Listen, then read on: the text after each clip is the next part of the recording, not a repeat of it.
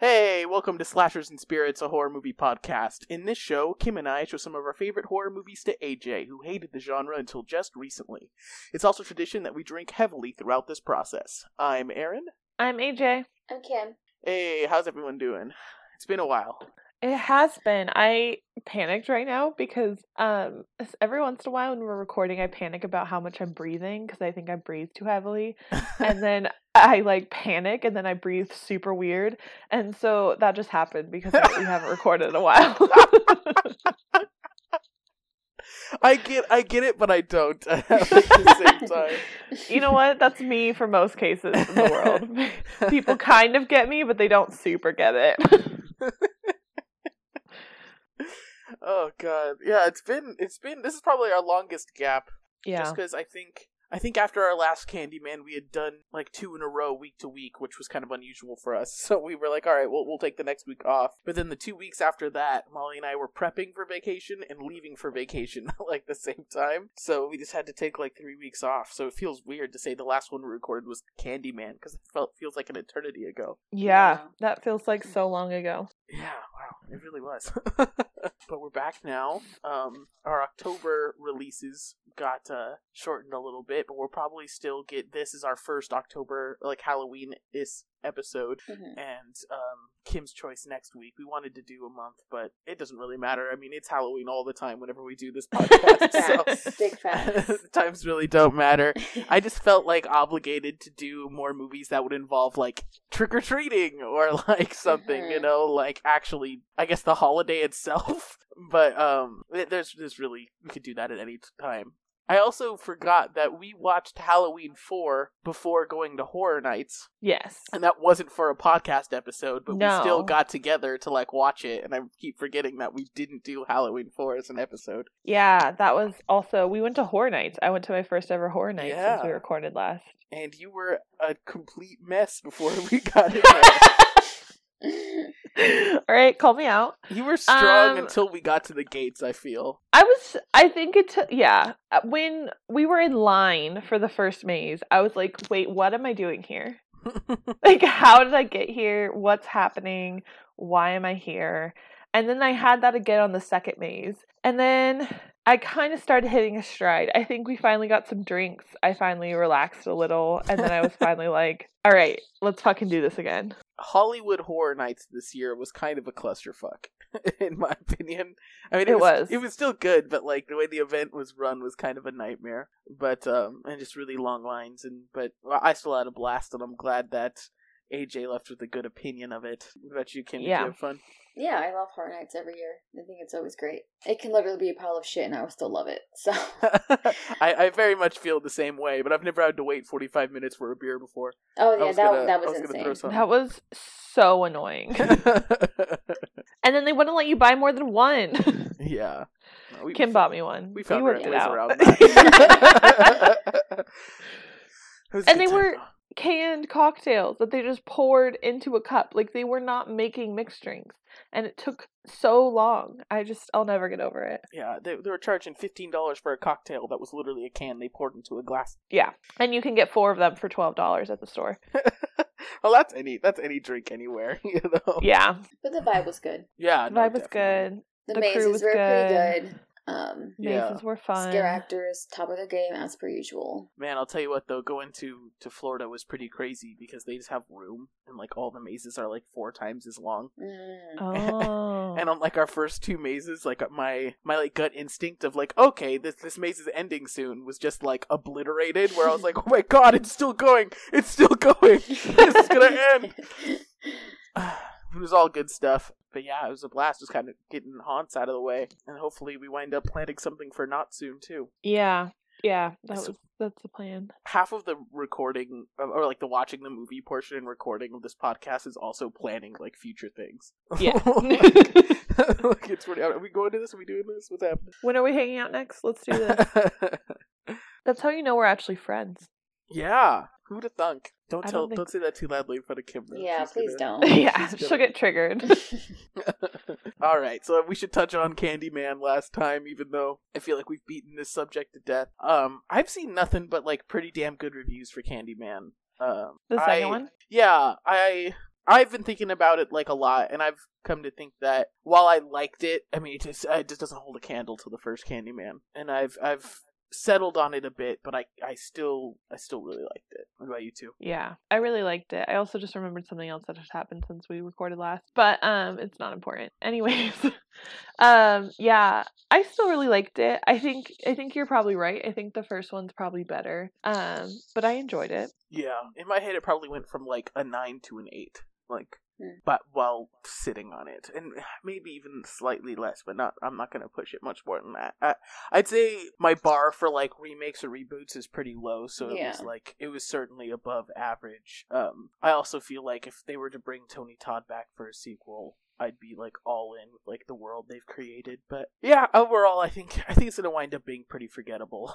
in like the long run. But I I don't have like negative things to say about it per se. Mm, Uh, besides that, hmm and Kim, I, I agree. softened I mean, no, I don't. I I didn't really. I don't think much of that movie. I definitely didn't watch it, and I don't think I really plan to. But but the reviews are good. Good for them. Good for the director and the actors. I'm glad they're getting recognition. Just for me, it's not going to be a horror movie staple or even a. Halloween staple anytime soon. In the way that the original will be. I will definitely be showing the original and rewatching the original because I really like it. Not much for the remake. So if you slammed them both in front of me, I'm always gonna choose the first one, like Mhm. for sure. I think it's not one I'm gonna rewatch anytime soon, but it'll be a fun rewatch in like three years. That sounds more negative Mm, than I intended mhm. it to be, but I think after like a good amount of time passes, I'll have like probably a clearer lens to look at it again. You know, yeah, I can see that. like I wasn't a big fan of the Friday the Thirteenth reboot at first, but upon rewatching it, I, I really like that reboot. That was a, almost a contender for today as well. Really? Oh, Yeah, I, I really I really like the Friday reboot. The uh the unrated version's almost a softcore porno though, yeah. and I was pretty bummed the first time I watched the unrated cut just to realize it was just like the tit cut. You know, Yeah. like I was like, oh, I was hoping for an extra kill or like you know extended kills, but really it's just boobs. Um, which don't get me wrong, it's not a bad thing, but Yeah. anyway, we're we're a bit off topic here. Um, we always get to boobs. I That's got- I always got- where we end up. I have boobs on the brain. um, this week, I decided to watch Trick or Treat. That's Trick or Treat from uh, 2007. Uh, I fucking love this movie. It's certainly not perfect, but I think um, it's a perfect like Halloween movie because you know it's about essentially like the protective spirit of Halloween. But it's something you can kind of like zone out of and come back in. It's a, it's a movie you could watch on TV on Halloween day and like cut into it at any point and know what's going on. I think the Creepshow inspiration is very apparent, and that's a movie that's near and dear to my heart. But it's Creepshow as if the creep mascot played a role in it as well, which is something I wish Creepshow did more of. Um, because the creep as like a character is so interesting, and I'd like to see him like in some of the like stories. So I love to see Sam kind of like take a role. I mean, Sam was kind of slept on for a long time, but I feel like in the past three years, Trick or Treat's becoming larger and larger. Wouldn't you agree, Kim? hmm Definitely, they did. Uh, they included the music, I believe, in Horror Nights in 2017, I believe, and then merch and whatnot this past year, and cur- this one that we just had. A lot more merch, not only Yeah. in like Spirit Halloween and all those kind of horror stuff, but also like in Horror Nights as well. But they- had a great maze for it at Horror Nights. I'd say it's one of the standout mazes of the past couple of years. Um, but yeah, I feel like the movie's having a resurgence, and I'm really surprised it doesn't have like a sequel or a show coming out anytime soon. In a time where every, you know, how has Shudder not funded a movie yet? You know, the director talked about um, making a sequel after he had a couple other jobs lined up, and then I think he did like the Godzilla movie. Um, and he said Mm. after that, once that was done, his next project would be hopefully to focus on doing a part two. Um, I don't think there's any like date or anything concrete, but I do know he's talked about it before. that's it. I knew he'd always wanted to do one, but it was Mhm. just like as soon as someone pays me to do it, I'll do it. You know, like, as soon as that uh, that happens. But I didn't know there was more concrete. Like, I mean, not concrete, but he had at least spoken to it since then. That's good to hear. Um, oh, we should comment on what we're drinking, right? Yes. This is, this is how we podcast. We do this, right? Yeah, I think so, if I remember correctly. Do you want to go first, AJ? So I changed my drink, but Oh, originally I was drinking Bailey's apple pie, apple pie flavor, Uh-huh. and it was good. Um, I couldn't finish it because it's just heavy, Yeah. like it's cream, and I drank a whole glass of it. Oh wow, Um, nice. Yeah. um, so I switched to White Claw, but um, now I'm having a black cherry White Claw, which is my favorite White Claw. Um, but yeah, that's what I'm drinking. What are you drinking? Um, I'm drinking Stone Enjoy by Halloween IPA. Mm. So it's an IPA that'll taste like shit as soon as November starts. So I love it. It's got a spooky can. I'm having a good time. Um, okay, before Kim goes, what's your bet? Okay, I'm betting it's um that one drink. What was it? That's like a the There's the- Corona Fresca. Okay, that's my guess too. And I'm not just saying that because you said it. That was that was my that was my guess too. Yeah, I don't So- know why tonight doesn't feel like a wine night. It doesn't, Feels like it a doesn't. Corona Fresca night. It does. I feel the fresca coming. All right, Kim, go. I feel you guys are gonna hate me, and you're gonna be like, "This is an actual wine." Um, it's Stella Rosa, but it's the rosé. Oh, okay. No, I, I take it. We got a brand name and everything. I'm happy. what podcast did I bash Stella Rosa during? I don't think it remember, was- but it was uncalled for because Stella Rosa has never done anything wrong to anyone, but produced they have. They've wronged me. wine that's not too strong. I would They've Stella wronged me. wronged quite a few people. Not because of Yeah. taste, just like I'm sure people have done dumb stuff on Stella Rosa. I think that they've wronged me, which eh, personally, because I think that if you're a wine, you should get me drunk, and Stella Rosa will not do that. if you drink the whole bottle, it will. oh shit! I don't know, a man. I've drank a whole bottle of Chardonnay on this podcast multiple times, and I was never that drunk. you're, you're built different. this, pod- this podcast is gonna be evidence in court at one point. I'm also recording actively while driving a car. Did I mention that? oh yeah, there we go. oh, all right. Um, back to trick or treat. Um, Kim, I know that this was probably on your list to show as well, right? Like, I Mhm. assume. So, do you want to talk to a bit of why you would love this movie, or why you would have chosen it, even though I snatched it first? Honestly, I just think Sam is really cute. I think he's so cute and I love him so much. I don't remember when I first saw this movie. I'm pretty sure I thought it was going to be shit. Like, I had really low expectations for this movie only because it. I hadn't heard about it. Like, no one had talked about it. It wasn't circulating around, like, the quote unquote horror community. No one, I hadn't heard any reviews for it. I don't, I'm pretty sure I saw it, like, when it was on DVD or something like that, like, in passing. And I was surprised by how much I actually, like, enjoyed it. It's entertaining. I guess I could say it's an entertaining Halloween movie. There's not much else I think it has to it substance wise. There's not really much to really say in terms of like, oh, theme and like underlying message. No. It's just plain Halloween entertainment in bite sized pieces, which to me, really enjoyable to just kind of sit down and watch. And I'm, I'm planning on saving this movie to watch actually with um someone else on Halloween, just because it's just so easy to like pay Yeah. attention to and enjoy. yeah, Uh, it's funny that you that you say that because my watching of this movie for the first time is very similar. Um, and with you saying that there's no like heavy content in it or like themes, I think that that's like ve- a very bad thing to say about a movie that's an hour and a half of one plot. Mhm. But with it being multiple twenty to twenty five minute like mini stories, it never becomes disinteresting. You know, Exactly. because it, it just sounds weird to be like, yeah, the movie has no theme or actual like message to it. I loved it. You know, it's, it's, it's yeah. weird. Well, I guess like the theme, I guess, is just like Halloween and Halloween tradition and stereotypes and superstitions and stories that you would find in Halloween. And like it's it's very simplistic, but I think that's why it's able to work so well if you kind of know what you're going into. Like this Yeah. isn't this isn't going to be like Halloween like the movie. This isn't going to be like a slasher franchise. It's not an A24 movie. It's not going to be mm-hmm. something it's not going to be like I'm to throw some shade malignant where it tries to be something that it's not. Did you see Malignant? I did see Malignant, and I oh, it made me laugh, but I don't think that was its intention. So I You've- you've don't me. know You've if I me. liked it or not. yeah, it made me I, I- laugh I, at I some need to see it. points. Um, Um. I saw this movie in like 2011, probably back when I would watch every shitty horror movie that would touch Mhm. Netflix with Mhm. like a group of friends. And I remember seeing it on Netflix, being like, "All right, let's watch this piece of shit." And then like the credits rolled, and I was like, "This that was good, right? like, did you all like that? you know, like, 'cause that shit slapped." So yeah, it kind of was like a little surprise for me too, and I'm glad to see it, it's getting its due now. Yeah, and I'm. sup- I mean, I can understand people that might see this and not resonate with it in the same way you're expecting like everyone's traditional horror movies for Halloween is going to be like The Exorcist, like Halloween, um, Insidious, you know, something like that.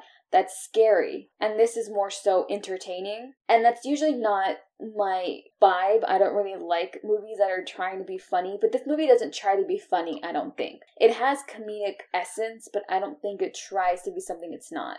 It's weird. I'm I, I want to say that I was surprised by you enjoying this movie, but at the same point, I couldn't think of anything you'd really have to say against it. So like, I wasn't Yeah. surprised you liked this movie, but from like, but I'm, I almost should have been.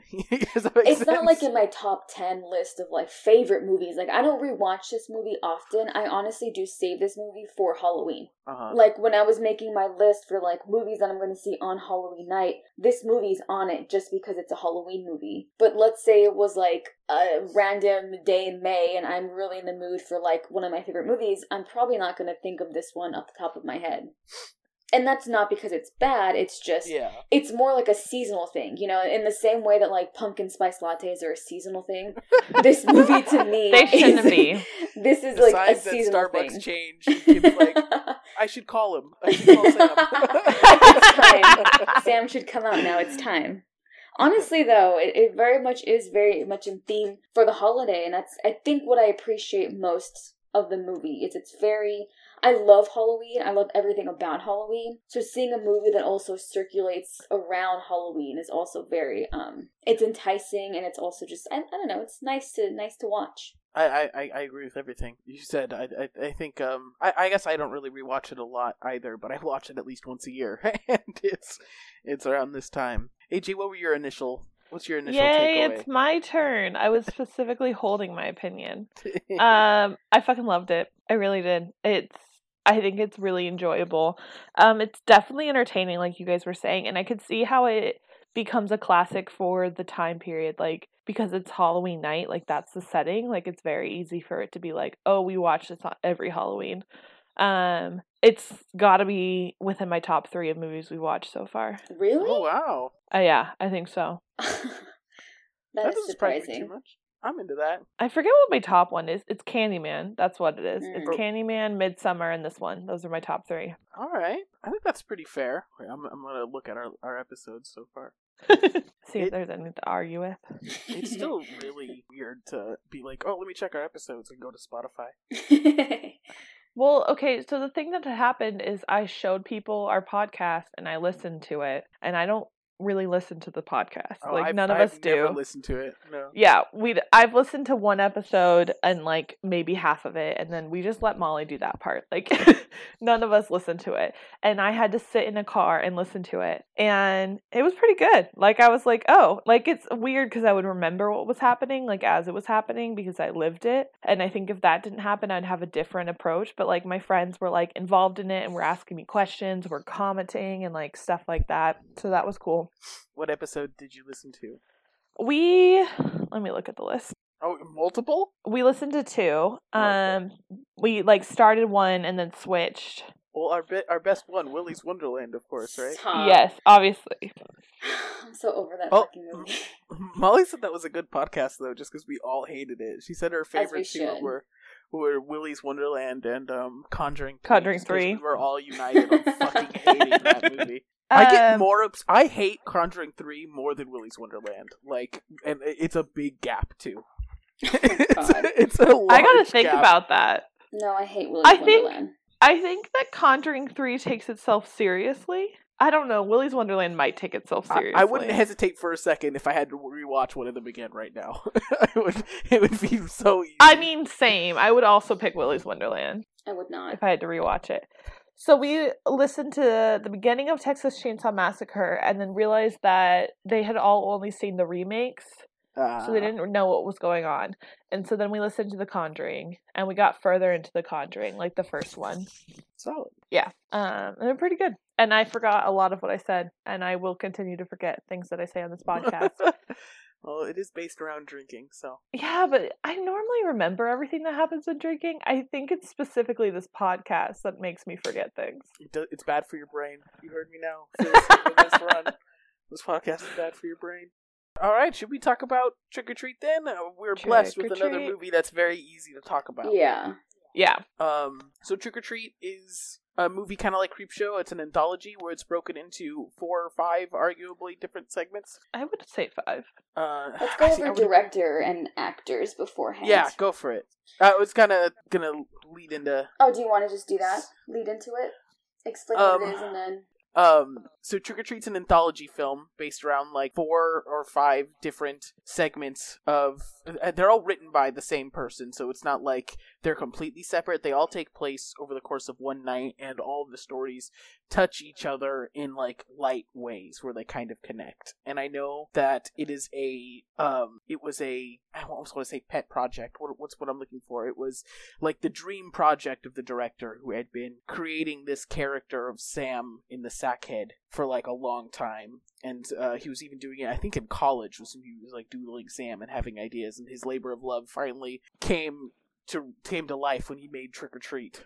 And um, if you wanted to go over the director, because his name's escaping me and I hate myself for it, Sure. but if you wanted to go over for this now, Kim. sure. So it's directed by Michael Dougherty, I believe is how you pronounce his last Mhm. name. He is also the producer of Krampus, which I really love that movie. It's another movie that Can we I'm- watch it for Christmas? Yeah. I've seen that one. I- Oh, I love- then I don't- I, I love, But I love it. Kim says Krampus instead of Krampus, I know. and you I think, think it's funny. you'd think that this wouldn't come up often, but I feel like Kim brings up Krampus a lot. yeah, I so love that movie. I listened to Yeah. three different episodes of a podcast about Krampus before I watched Krampus, and it was literally because this person had heard about it and was like, "What the fuck is that?" and like heard about the German fairy tale of it, which I learned when I took German, and um and then they like became obsessed with it so then they finally saw it when it came out and it was like this whole fucking thing and so this was like five years ago but i i watched the movie and i would love to watch the movie again because i love it You should So I think we said should you watch it hated it. You've, you've you've delayed it potentially by saying you enjoyed it. You know what? It's my fucking pick. I'm taking over the podcast. uh, all right, Kim. So he made your favorite movie as well. he made Krampus, which I think is a very good movie that I also like. Um, he's had other works as well. Um, and I don't believe he's had some short horror films as well. Um, but yes, he did work on this film, and he also helped write it. Uh, the music is done by Douglas Pipes, and I'm highlighting that because I think the movie, the music in this movie is particularly really well done, really well Yeah. timed. Um, it stars Anna Paquin as Laurie. She is also a well known actress. At this point, she was rather unknown, and then she rose to popularity by starring in movies like X Men and True Blood, a series on HBO. hey. Dylan Baker, who plays the role of Stephen Wilkins, also a pretty well known actor as well. Quinn. Quinn Lord, who plays the role of Sam, my favorite little guy. Rochelle Aytes, who plays Maria. Brian Cox, who plays Mr. Craig. There were also other people included, but they have very little roles, so I can't find the entire cast list. But everyone in this particular uh, movie, really good actors. I think across the board, everyone does a really good job.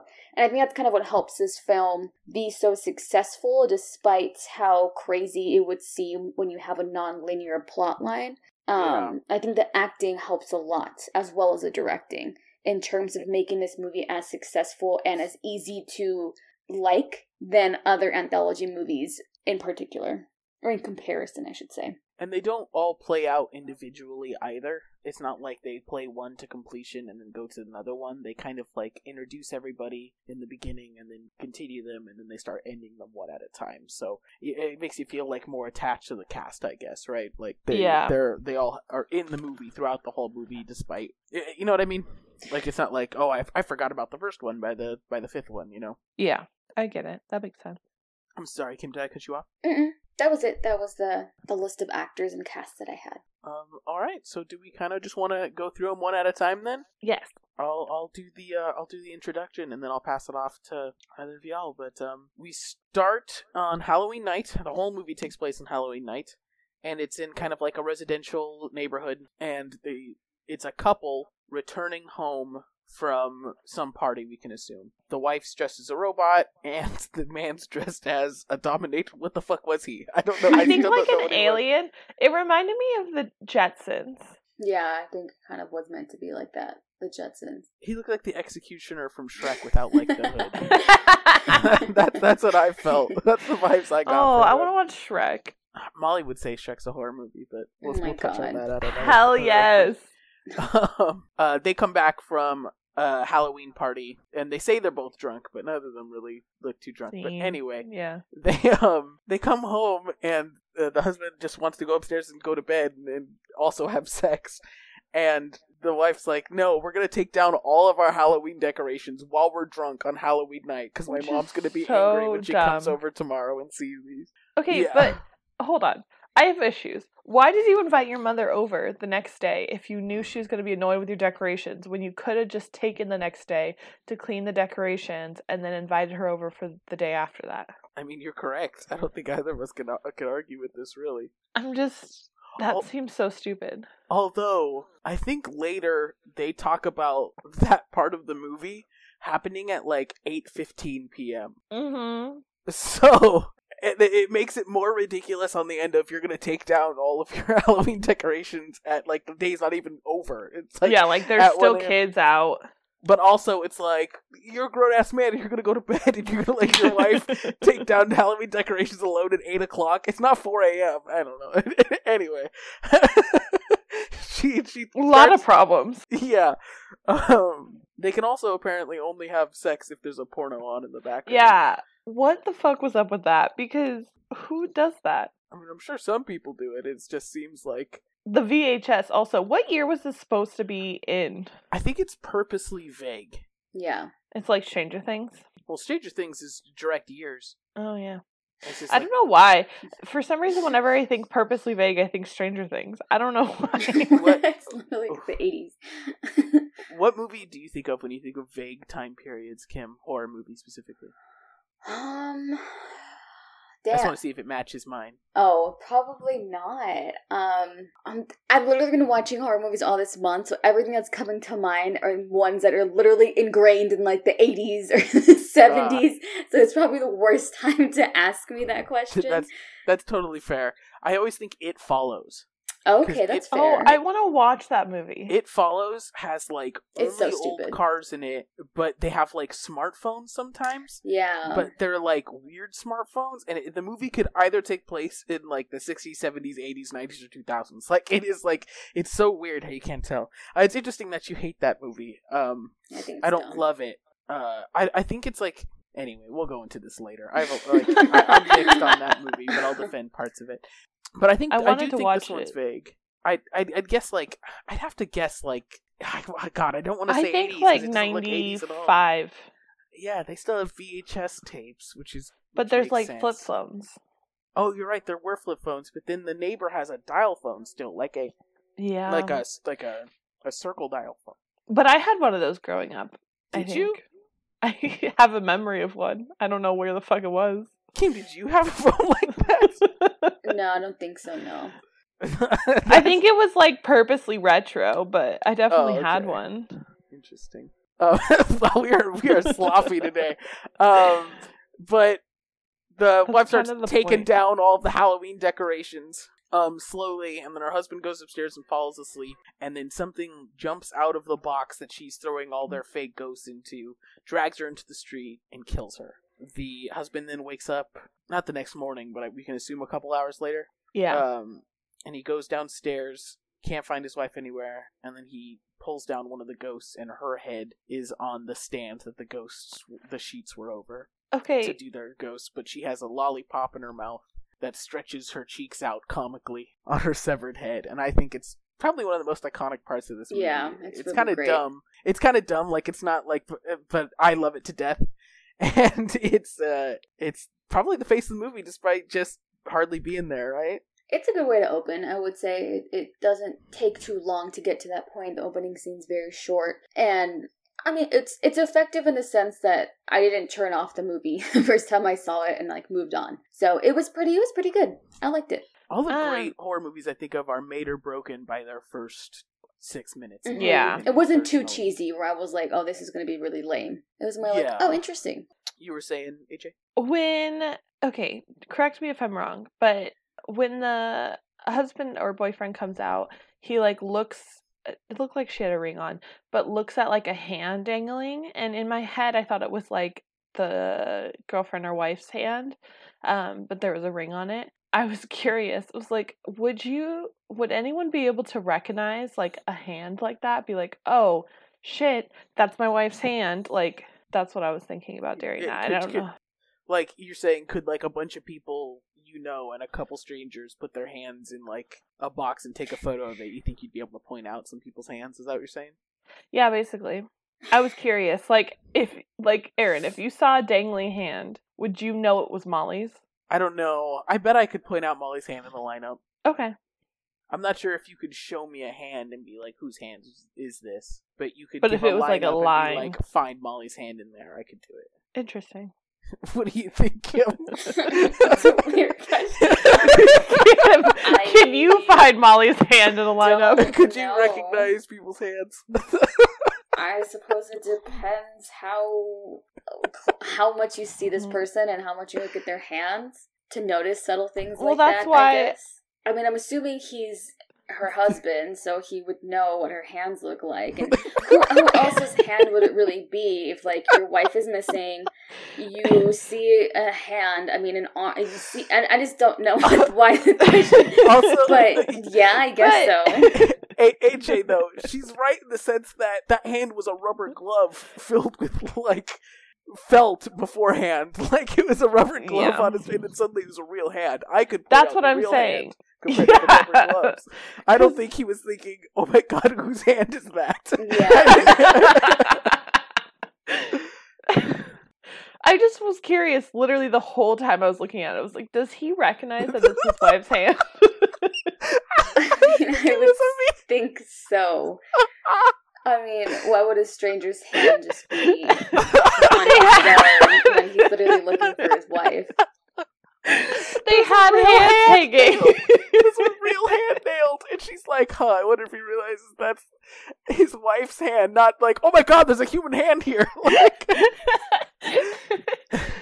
well, Um, those are different freakouts.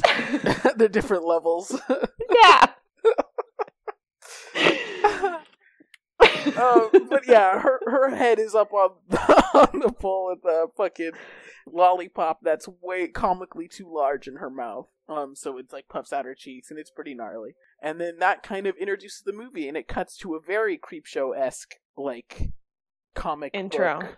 panel intro that I I just love to bits. I think it's great. And then pretty much for the rest of it, we're kind of this is the point where they kind of start introducing bits one at a time.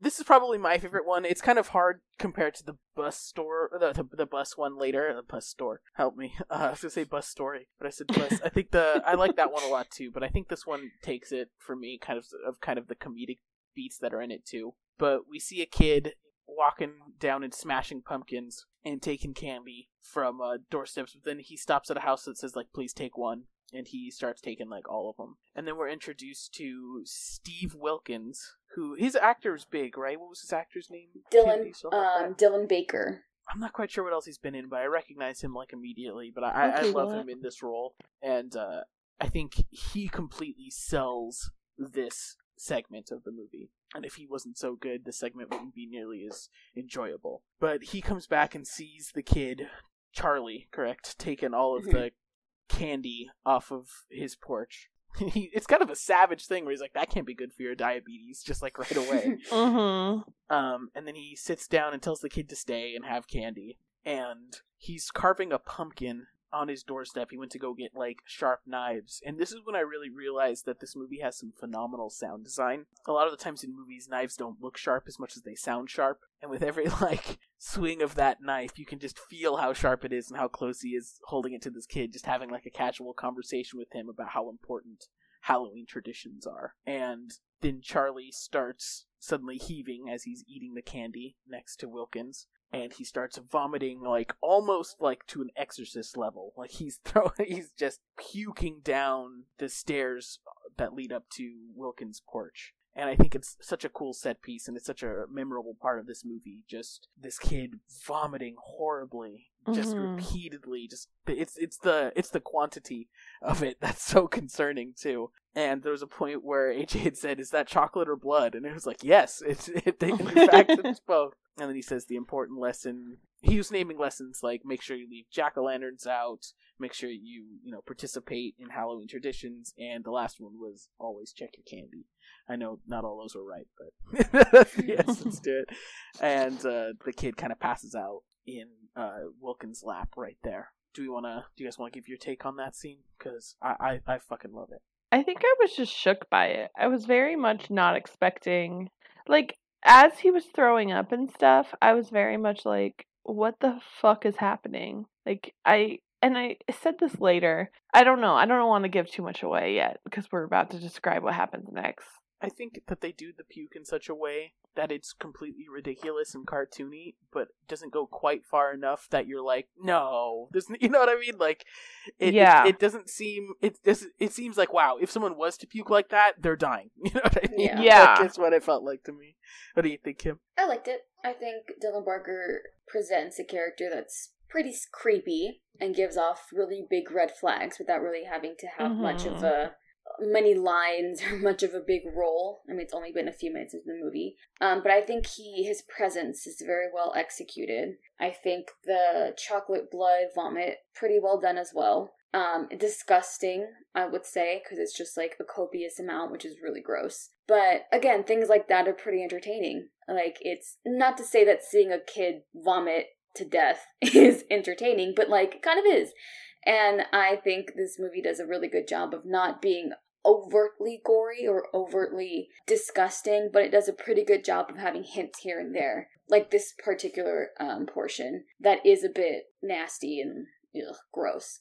But I think honestly, this whole part, this whole portion of the movie is really executed well because of Dylan Baker. I think he does a really good job.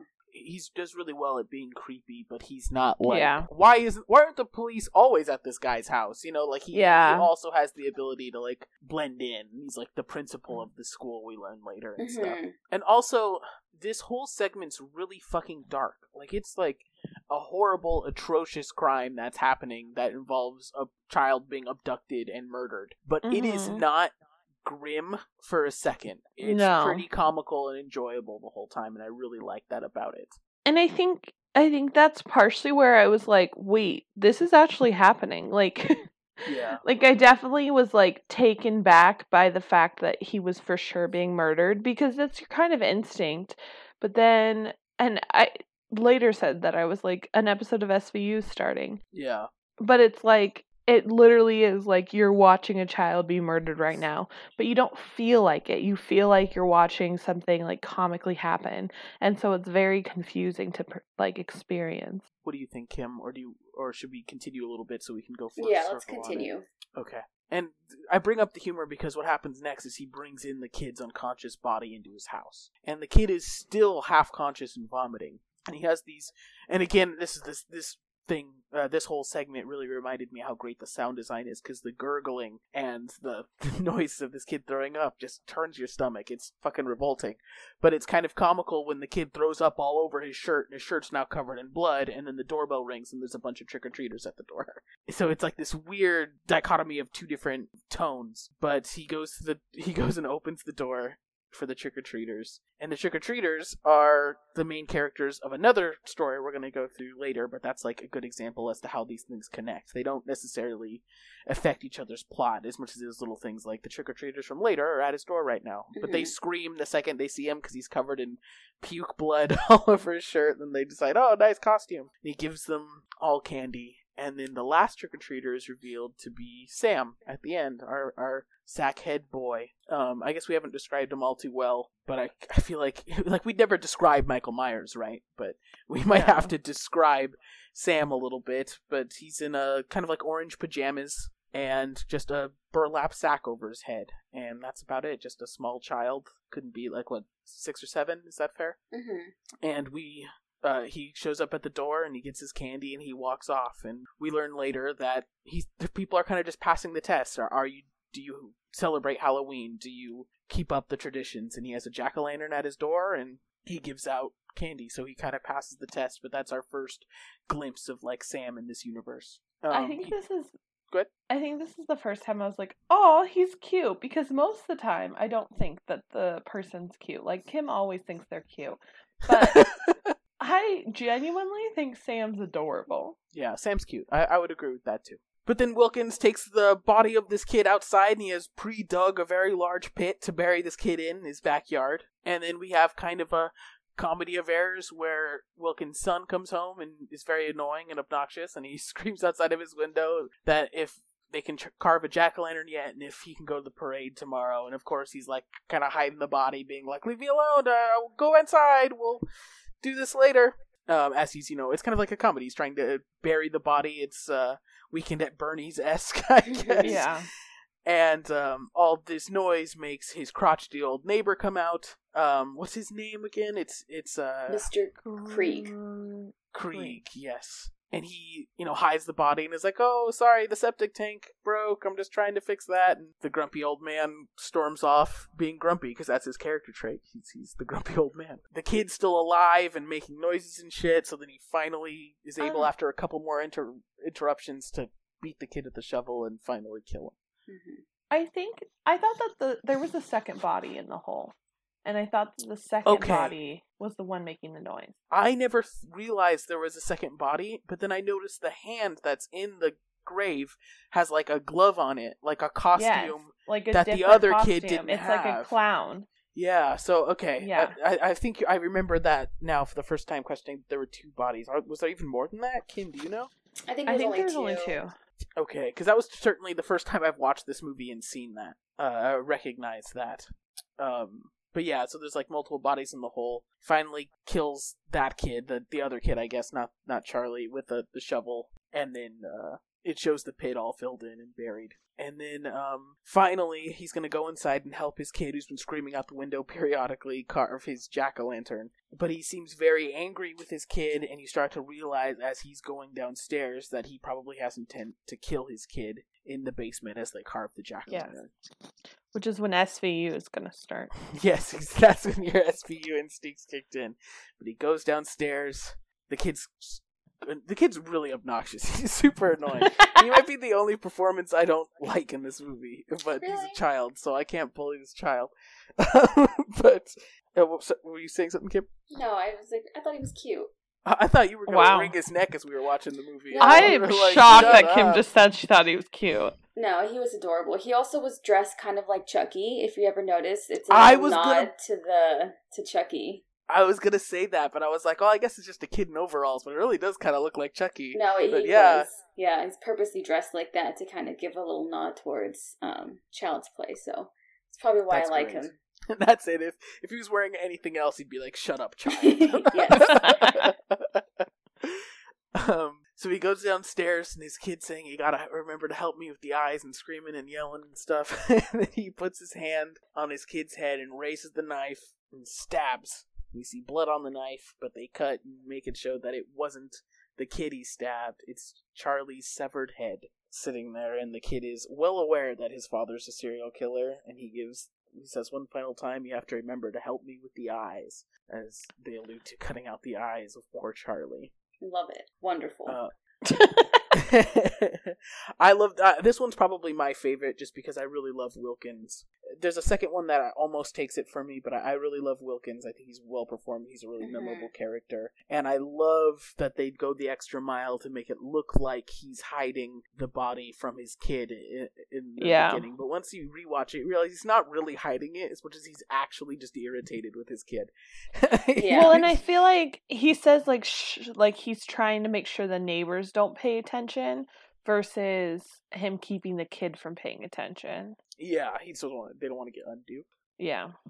interest from the neighbors. Um, but yeah, I, I like that one a lot. Uh, you guys feel free to go off on this one. What's the next one? we No, I can mean, do- still talk about this one. Oh, Mm. I feel like I've said Um, a lot. I think that the idea that his son was in on it was very shocking to me.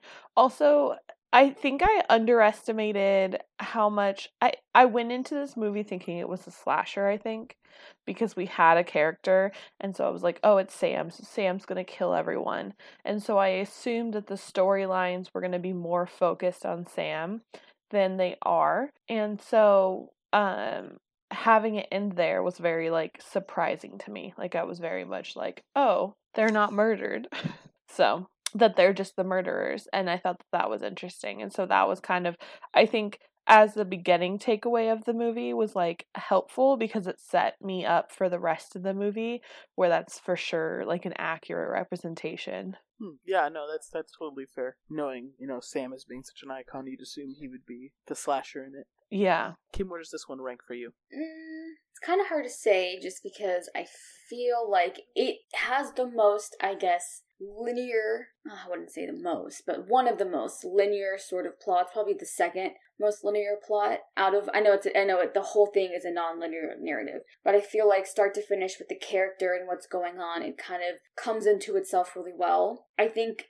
I think again when we have miniature versions of stories, the downfall that is always going to be that there's not enough room for it to really reach its potential and I think that might be the only drawback of this portion is it's it's very quick. You know, you don't really have much time to linger in much suspense, but I think for the time it had and the space it took up in the movie, it did a pretty good job doing that. Um, I think again, it is attributed to how well Dylan Baker did in terms of creating a character that's like he's kind of funny, he's kind of comical, but also has those moments of like darkness, like when he's talking to one of the um, children who are asking for candy. He has that flicker moment when the child realizes that the blood on his shirt might actually be real. And all he says is, Happy Halloween, but he does it in such a good way that it very much gives that, you know, underlying fear that it was intended to give. So I think he does a really good job in shifting to being like, oh my god, my kid is bugging me as I'm trying to bury this body. Crazy. Isn't parenting so hard? To being like, I'm going to kill this kid with a shovel so he'll shut up and I won't get in trouble. So it's very much like a really good juxtaposition of character that I think he does really well. I think as far as what the plot ends up being, the end game, I think this part of the story does a really good job in having that plot twist at the end. You know, like father son bonding with like a little bit of murder in there. It's kind of wholesome, but in a really way you know, like him and his son. It's honestly kind of a cute shot, like him and his son. Like he's like kind of holding his little kid, and the kid's like having a great time, and there just happens to be like a severed head on the table, and like it's very cute and it's very Halloweeny. And okay. I think for that reason, this is probably I, I I don't think it's my top top favorite, but there's a lot about it that I really like, and I think they were smart to place it kind of in the beginning, where this one kind of gets Yeah. wrapped up earlier than the other ones, even though there is that interconnection with the other storylines. This one is the one that I believe finishes first, and I think they do that on purpose, and it was really well thought out because it, it is a good way to kind of, as far as we know, end the character and where this particular um story's going. So it's it's not my favorite for personal reasons, but I do think that it's it's really well done. It's probably the most well done. I think um this one does end within the first half hour. I realized, and I don't think the others start to end until the last half hour, Mhm. about or maybe a little past. it. Yeah. but it does get a little breath of life later that I appreciate Yeah, a whole same. lot, but I won't go too into. And I would say that when that does happen later, it's one of my favorite portions of the movie. Mhm. Okay. I have a tangent real fast. Uh-huh. So I could concerned that the people I know are serial killers sometimes. And Uh, I think our, our list of people to suspect is uh, pretty short, and also here right now. yes, so when Kim says it's some cute father son bonding with a severed head. Um like she was already top of my list, but like it it just like brings her to a new level, you know? Like it just Mhm. really ups her ability. And like not that I've ever thought of Kim murdering with her children cuz I just don't typically think of Kim as the person who will have children. Um fair. mostly cuz she hates children. That's not a that's not a mean assumption on our, our part. It's direct quotes from Kim. Yes. I mean, I can hate children, but not hate my children. I think Oh. That's true. That's a very true That's fair. statement. I know people like that. That's true. But maybe she'd hate them less if they murdered with her. And I'm just a little a little concerned. we do shit like this, and then we're like, how come Kim acts like she hates us all Yeah. the time? Oh. Okay. Just to be completely truthful, I do not think Kim's a serial killer. No, I I know she would so not either. murder anyone. I don't know. Oh, oh shit, you're on the list. Gets offended and then gets mad at me when I try to backtrack. she wants to. She wants to. You were you were having definites there, and she was like, mm, "No, no, no, don't rule anything out."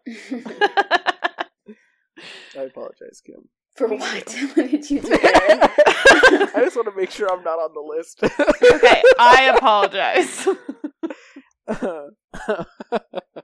should we move on to the next one? yes. yes. Which one should we do next? We can do the Halloween school bus. That's what I was thinking. Sure. The three little kids, or the five little kids. Oh, sounds like you volunteered, AJ. Mm, hmm So the first time we meet the three little kids, it's um I don't remember their names. So if somebody could give them to me, that'd be Macy, helpful. Sarah, Chip, and Schrader. Okay, so it's Macy, Sarah, and Chip. They are at the principal's house.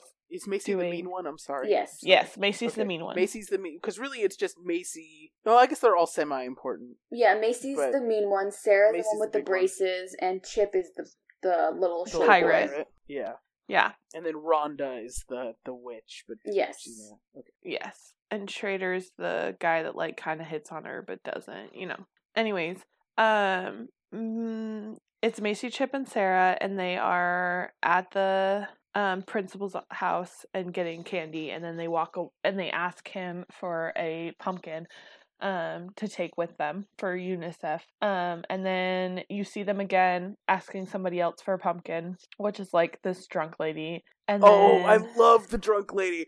I love the drunk lady so much. She's dressed up as a cat. She's very um she offers them alcohol and they're like, "No, thank you. Can you please just give us candy and a pumpkin?" And then th- she ignores them with about the pumpkin. Um and then they leave and then they run into Schrader who has a couple pumpkins, but not that many.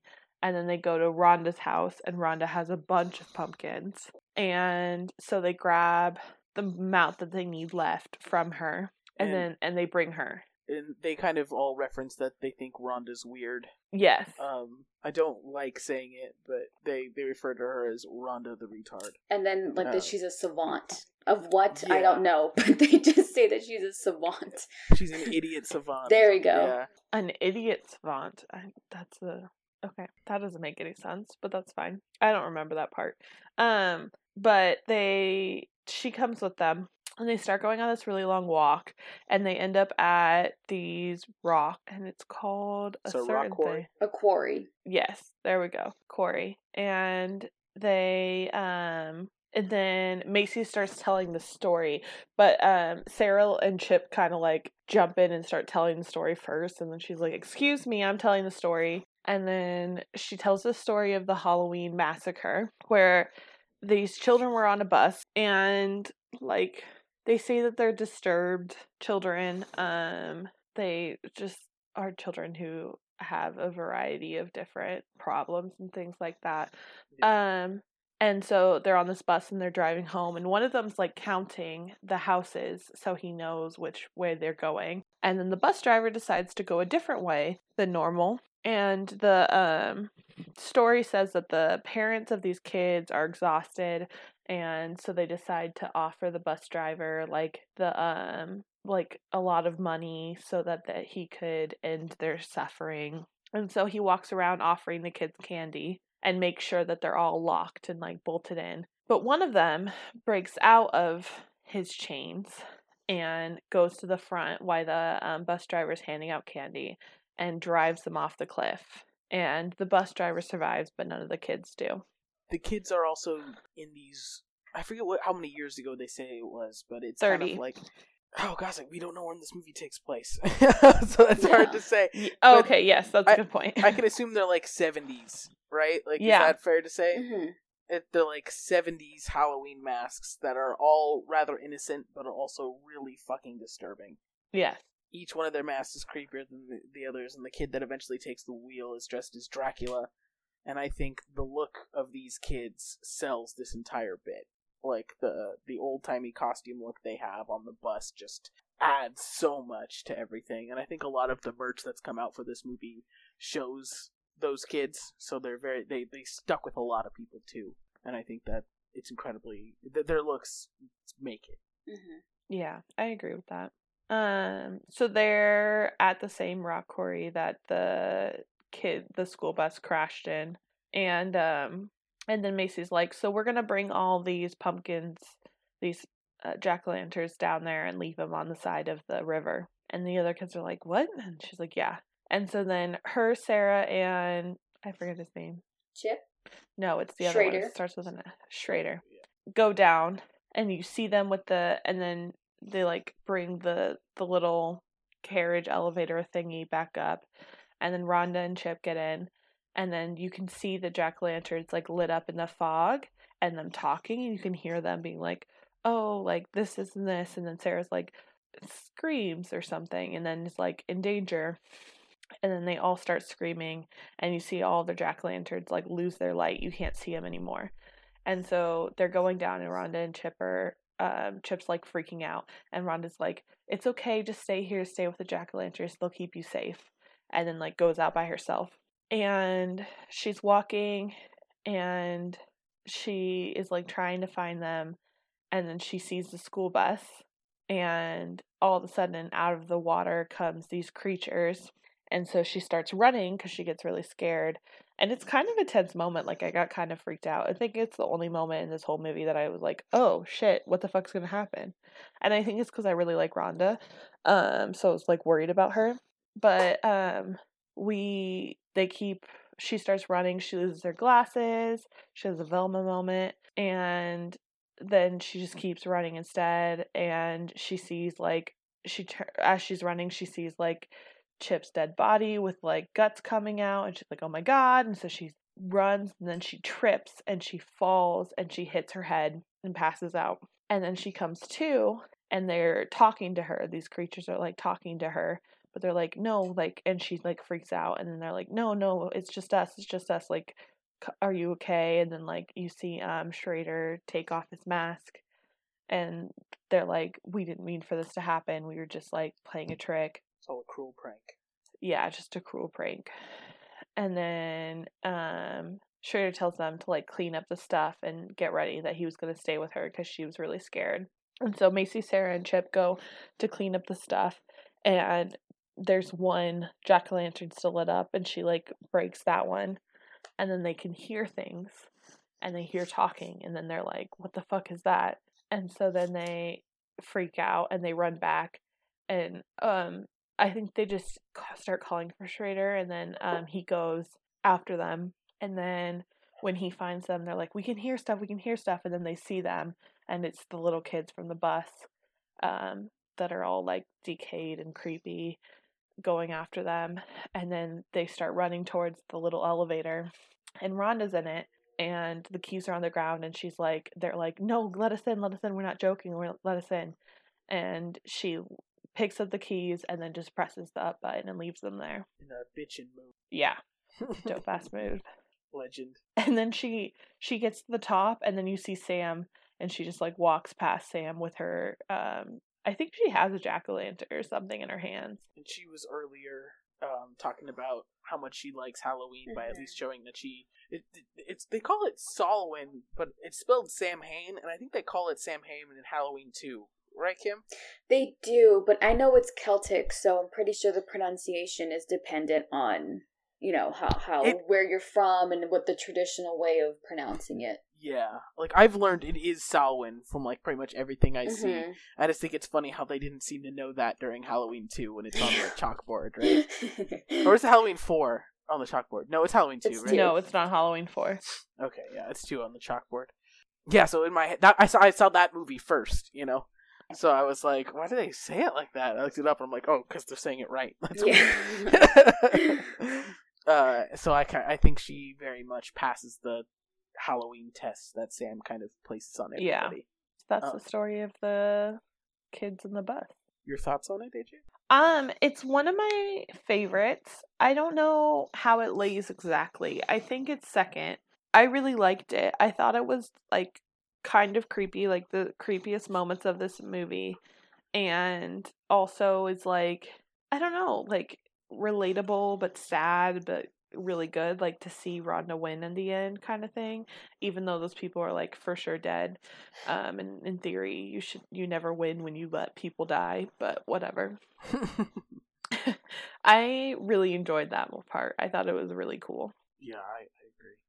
Kim, Hmm, It was an interesting segment. I think um, it had a lot of things I really liked about it. I think having Rhonda be almost like a Halloween traditionalist and having this like really great knowledge of Halloween was a really great tidbit considering that the movie revolves around Halloween traditions and stereotypes. Yeah. I think interesting thing about this particular portion is the children, the actors, I should say, who play the eight children on the bus. Um, the characters were portrayed to be children with some sort of disability or condition.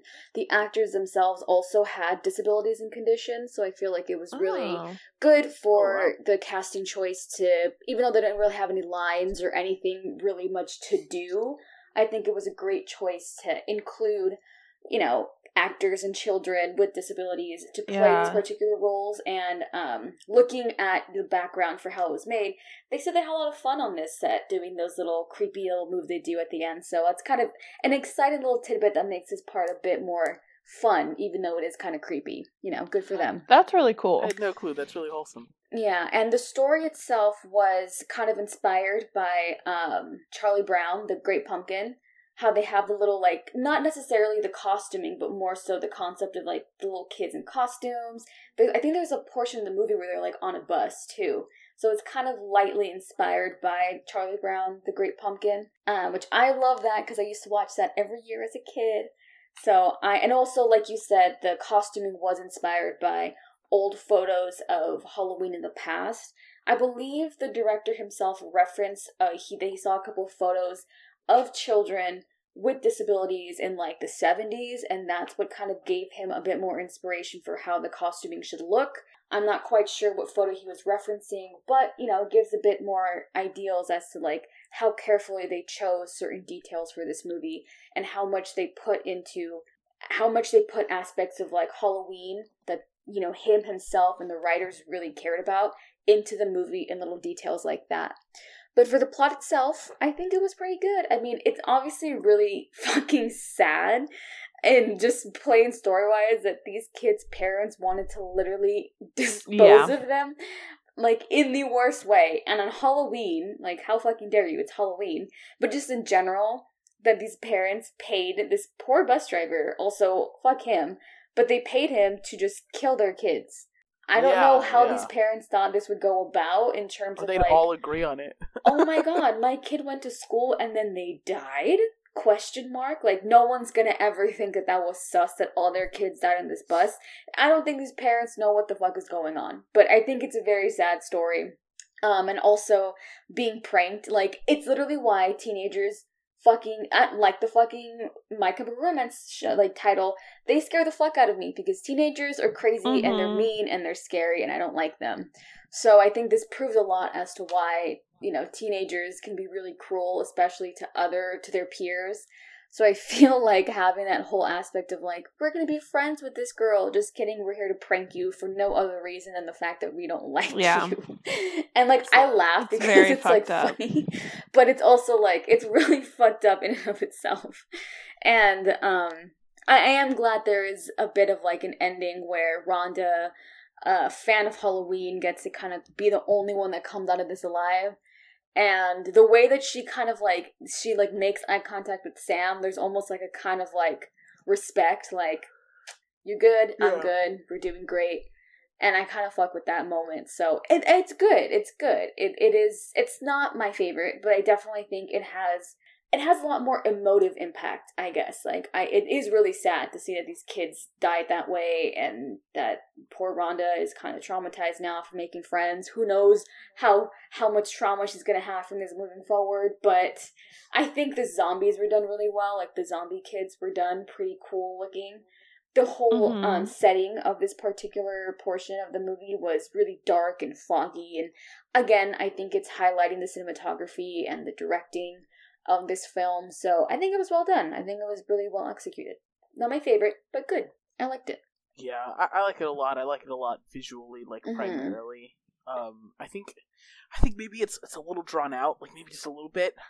Um, I hate to say it, but I think that is maybe just it could have been snipped up just a little bit. But this movie barely hits an hour twenty as it is, so I can understand. I can understand Yeah. It why has the most meat, I believe, of the all the stories. Without cutting away from it, especially. And Yeah. I think that this whole movie, like we're explaining these as if they're one after the other, but they're not. Like they they certainly jump and cut in between them, and this one resolves most of it right away. Yeah, and there's also like cool parts in this where, and this is a tie-in that I don't think really gets noted because of how we've broken this up in terms of explaining. But there's moments of like, there's like wolves howling at one point, and Rhonda's like, "Oh my god, Yeah. it's werewolves," and they're like, "This bitch is crazy," and like also like. I not that to say that I was like Rhonda, but I very much was like into that shit when I was young too. So I was like probably the same bitch who was like Halloween's so much fun. Halloween has always been my favorite holiday. So having that like little tidbits of her just being like quote unquote weird because she really likes Halloween, I'm like, damn, I fuck with that. I wasn't considered weird, but I definitely I have the same sort of like passion and love for Halloween. So things like that, that moment of the werewolves ties in to things later on too. In the same way that Macy, Sarah, and Chip were seen before in the earlier plot as well with Steven Wilkins. So everything kind of ties in when you're watching. yeah. But per explanation, you know, I'm, I'm trying to have those tie-ins, but it wouldn't make sense if we explained it in the way the movie explained it. It would just be too much back and forth. I- but you- that's just a small tidbit. right there. Yeah, a small tidbit of the Howling Wolves, which we'll get to afterwards because it will be relevant later. Uh, I sent some pictures into the Discord of old Halloween Yes. costumes. By the way, One of them looks like fucking Leatherface. Them- it's kind of like a Mike Myers Meth- Leatherface hybrid, right? Yeah, It's- it is. It is It's paper weird. mache. They used to do a lot of paper mache masks. That's probably They're what gives so it creepy. the they're really texture. Also, is that one person just an elephant? Yes. Uh, do you want to go into the the princesses? Sure. The princesses. Oh, Yes. I love them. Oh, it's an interesting, uh, interesting story, I guess. So it starts this off. your, you say that so negative. I thought this one was your favorite. Um, it's my favorite, but I don't think for the reason that you think it's my favorite. That's interesting. Um, Huh. I mean, yeah, I guess it would be my favorite, but I'll get into why. So it starts off with the character Laurie, played by Anna Paquin. Quick note yes, she is named after Laurie from Halloween. That was an intentional little detail that they put in here, and that's maybe why I really like her as well. So Laurie is a probably like a quiet, kind of, I guess I would say self conscious woman. She looks like she's about 22. They're in a dressing room getting on their costumes for the night. Um, it's kind of funny how we get introduced to them trying on their costumes because this little boy, played by Quinn Lord, the child that plays Sam, um, kind of t- peeping on them as they're changing, and we see them kind of getting into their dresses, and there are three of them: Danielle, Maria, Janet, and Laurie. Sorry, that's four in total. Three friends and Laurie. Um, Danielle is her sister. She is dressed as Cinderella. Maria, I believe, is the one dressed as Snow White, and Janet is is she Little Bo Peep? Was that her costume? I think so. I mean, really, as bad as it sounds, none of them really matter. But Cinderella, yeah, I yeah. Honestly, Danielle's honesty. the only one that gets kind of included, but the other two are just like the side best friends that are kind of just there. But in what this whole scene is portraying is that Danielle, Maria, and Janet are in their very sexy little princess costumes. You know, titties out, ass out, but still really pretty.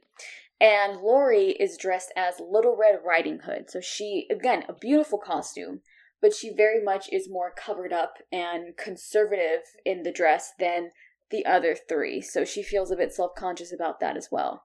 But her sister insists that she looks pretty and she looks fine, so she kind of just rolls with the costume anyway. And throughout, after that, throughout the night, they kind of start picking up dates to bring with them. And Danielle kind of lets it slip that Laurie has never had her quote unquote first time. She calls her a 22 year old virgin, which, damn, didn't have to expose her like that, but she did. And Laurie explains that she wants her first time to be special and kind of declines on, you know, finding just a random guy on the streets. And each one of them kind of go about their way finding men and making it very clear to Laurie that it's really easy to find a guy to go to a party with or their get together. Then uh, it's kind of implied that it's a party. So the three of them, Danielle, Maria, and Janet, end up getting a ride to um, their get together location, and Laurie says she's going to meet them afterwards once she finds someone to bring with her. So she ends up going to the town festival that's being held. Um, on the way there, we kind of get a glimpse of a kind of side view of a hooded individual dressed up in a dark hood with a mask, making out with a woman or girl. I don't. I want to say a woman. I don't know what her costume is to be honest. We don't really see much of it, but she's a woman. They're making out. They're going at it, and really like they're just going ham. And all of a sudden, she like stops and he stops, and there's like blood coming down from her arms and her hands and her neck, and it's implied that like this man creature thing is like a vampire who like killed her and he later brings her body and like positions her in a really like creepy manner and then that said individual has an encounter with Laurie and he kind of ends up following her around.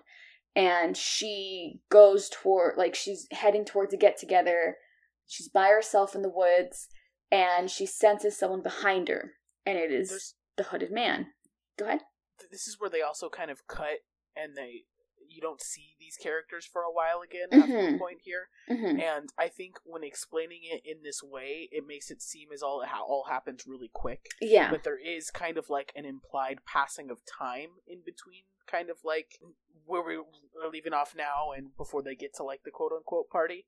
And I just think it's kind of important because this is probably the one that stretches the longest, right? Like throughout Yeah. the whole movie, they're Yeah. the very first thing that's introduced, and then the very like almost the last plot line to get completed. hmm So there is like it, it does implied that a lot of the night has passed. Yeah, yeah. There's a lot of times that a lot of time that um, Laurie kind of spends at the festival enjoying that. Um, to when after this she meets them at the get together. It's it is very much broken up and spread out throughout the rest of the movie. Um, so it kind of is like a bit like, okay, what is the point of these girls? Because not really much comes from it in the beginning, and then throughout, it's kind of like, where is this going? But um, after Laurie witnesses or meets she notices that the hooded man was following her. He comes out from like behind a tree, freaks her out, and we see him bite her. We see his teeth, and he like bites her, and she screams. Again, this would be like another cut where we'd cut in the part of the movie, and then we'd come back to it later. Um, but we're just gonna go through the whole thing real quick.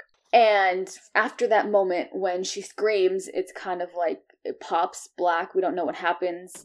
The girls are now at the get together Danielle, Maria, Janet, talking, having fun, and then they see something fall from the tree covered in the red hood costume that Laurie was wearing earlier. And it's like a really hard thud. Like, it even kind of started when the first time I saw it. I was like, damn, she fell straight down to the ground. No cushion Mhm. and they all kind of stop and they like walk over and we see that instead of Laurie being the one in the costume, which we kind of can get implied considering now we think, oh my god, the vampire attacked her, killed her, and dropped her body, it's actually the masked man who is inside the robe and he's saying, help me, but he can't really speak too well. He's only making faces. And Danielle kind of like looks around and says, like, you're late and Laurie Laurie comes out from between the trees. Um, obviously without her hood. Her hair is now down. She looks like I don't know. She looks really pretty. I love Anna Paquin. She does. Um, and she says, "Sorry, um, I got held up." And then she says he was following me, and then he bit me. And Danielle's checking her over, and she's like, "Wait, come over here, whatever." And the other two girls, Maria and Janet, I believe it's Maria that goes up to him. I'm not quite sure. I get them mixed up. Goes up to him, opens his mouth forcefully. It's a pretty cool scene, and we I- see his teeth. hmm hmm I thought he she was gonna tear his fucking face off. Yeah, he cries for his jaw part. And again, this Yes. is what Aaron was saying. Like the sound is really good in this movie because you can kind of hear like the creaking of the tension almost in his jaw when she's trying to pry his mouth open. Um, so we can kind of feel that she's doing it with force without having to actually see anything gory or disgusting. Um, so the sound usage here is really good. And we see his like vampire his fangs, and she pulls them out, and we see that they're actually just like fake. um, that it's not real. He's not like actually a vampire. And she pulls off the mask and she asks him who he is. And it's revealed that he is Steven Wilkins from the very first portion that we talked about. He's the principal who killed little Charlie. And apparently was just going about Halloween night killing people because that's like what he does. Um, what a vibe. I, I had a thought too that I, when we first started watching this movie, I was like, "There's a, a lot of serial killers in like this town," but really, there's one. Hmm Yeah, there's really just one. you know, Just like one. that's what's that's what's interesting. Having a good old time. and there Danielle's talking to Laurie and she's like, Come on, like I know it's your first time, but like, you know, we, we all brought someone here. And I think at this point AJ kind of mentioned like, they're the only girls here. Like that's crazy. Where'd all the guys go? And Yeah. she um, said that, and just silence met her. Just, Yeah, like, yeah. absolute silence because we were like, "Shut up." yeah, they were like the girls suddenly start kind of. It's a really weird scene, and it's very much like what I would say goes to the horror trope of like we have to have some kind of sex stuff in horror movies.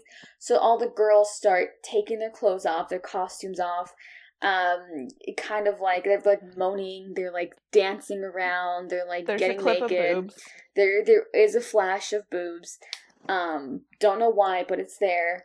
Yeah. And it's just this whole thing where you're like, why are these bitches getting naked on this screen right now? I thought this was for children.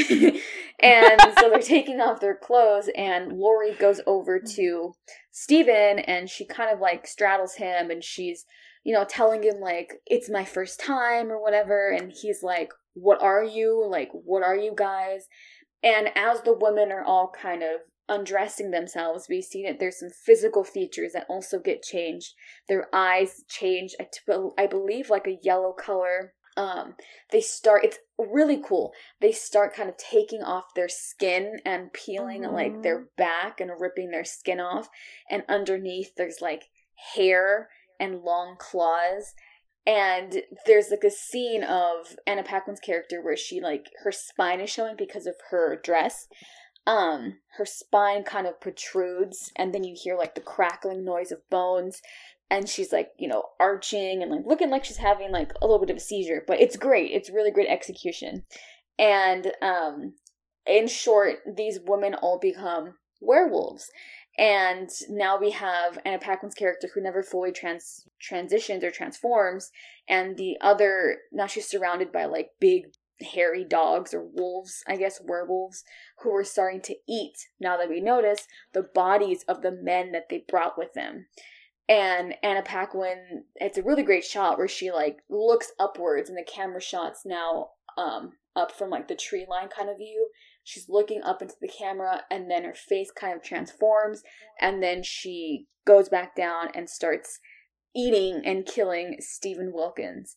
And then, who we can assume is her sister in werewolf form, howls, and that is a sound that we heard previous in the bus, um, school bus massacre storyline. So, it, and then, and as they're doing that, as the werewolves are eating the men, um, cutie patootie little Sam is just sitting there having a great Yeah. time watching them eat men. And I've never fucked with something so much in my life because he is so cute. He's sitting there and his little legs are swinging. And it is the cutest thing I've ever seen in my entire life. Like, he's so cute. And yeah, I love this part. I think it's really fucking funny. I think it's really entertaining. I love the fact that a lot of what they did in this particular scene was actually practical, practical Yeah. effects. They had very little CGI that they put into it just because they know that CGI never really translates that well in film. But I want to give them a lot of credit for how well everything looks for it being Yeah. practical effects. I think the skin It ripping does. was cool. I think the hairy arms and nails were really cool. The facial makeup, like I that's what makes me really like this part. Is like someone who does fuck with like monsters, like vampires and werewolves. I think it was done really well. So I, I had really a like thought- this part. I had a thought this time when they're transforming, and they're kind of like there's a scene where they kind of peel off their arm and throw it, and I Mhm. realize that it's reverse of their introduction because in the- Mhm, in the beginning they're putting on like long gloves or like their Yeah. stockings, and they definitely peel off the skin the same way Yeah. they pulled on their costumes in the beginning. And I thought that was once I realized that I thought it was incredible. Like because at Yeah. first you assume they're showing the detailed shots of them putting on their costumes for skin's sake. You know what I Mhm. mean? Like uh, for for the sleaze of it all. But I really do think it's supposed to be the exact opposite of what happens at the end, and I I really appreciate that. I, I also want to say that it's hella cheesy. But really great when they play Marilyn Manson's "Sweet Dreams." Oh, yeah. that scene Mhm. it would make me roll my eyes in like any other movie, but for some reason, when it plays in this movie, I'm like, "Fuck yeah!" yeah. I really like this part. I for all the reasons that of course I like this part. Um I just I like didn't see it coming. I don't know why. I I really assumed this movie was a slasher movie. So when I introduced four women that are trying to just have sex and there's one virgin, I was like, "Oh, she'll be the final girl, whatever, whatever." Um like I didn't think too much about it. And so when it shows up they're like fucking murdering all these men, like it took me by surprise and then also I was just very satisfied by it. Like it was very much like, "Oh, that's fun." Like I mean, I when I think after I said it's just girls, it's like, where did the men go? And then I was like, did they kill the men? In my head, and then I was like, then they started showing bodies, and I was like, oh, they killed the men. and then I was like, oh, they're taking their skin off. Are they werewolves? and then they were werewolves. So it was very much like, oh, okay. Like I kind of caught on as it went instead of like figuring it out earlier on. And I really appreciate a movie that can do that. There's um also two lines I wrote down that I liked uh, in the beginning of this movie where they're talking about hooking up with guys in the changing room as they're choosing their uh, costumes in the beginning. They even say, "Oh, I think Sarah's was a girl," and then she goes, "Whatever, they all taste the same." Mhm. And that's like one of the first little hints. And then later they go, "Oh, why are you worrying about your sister so much?" And she says, "Oh, my mom always said she was the rent of the litter," Mm, which has like you know goes deeper than just that metaphor. Yeah. Uh, Yeah, and, and I yeah. love those little hints in hindsight. Um, I think it's great, and my favorite is bringing back the principal. I think that was just such a great little twist Yeah, I Agree. I agree. to have him show up. And it's funny because I'm, I'm not sure if you said it intentionally, Kim, but AJ was like, "Oh, he's so creepy," and then you were like, "Oh, it's just the glasses." Yeah. I like, oh, I get it. That's funny. And then later, I totally forgot. I'm like, "Oh no, he's supposed to be like kind of hunky when he's the vampire," you know? Mhm. And Yeah. I was like, "So maybe it was just the glasses." Fuck. he has like the dark eye makeup under the mask too, which I never understand why men do that, but they do. Um, if, you, if you don't want your, it, it looks uh, under a mask. It's important so you don't see like your eyes. Like it, it makes masks look way better. yeah, I I, I kind of figured because like Bucky has that underneath his glasses, and, and I was like, why the fuck did they put eye makeup on this dude? And it's because of that to to hide the illusion of like the skin and the eyes to kind of darken it. It was just always funny to me. How like you take off a mask, but you have makeup underneath. Like I can't imagine how sweaty that would be as someone who wears makeup. So I'm I like, just ugh. know it like like a Myers mask looks like shit unless your eyes are painted. Mhm. it. It's just like a fact. Yeah, Like, yeah. It's, you wouldn't quite think so, but it's true.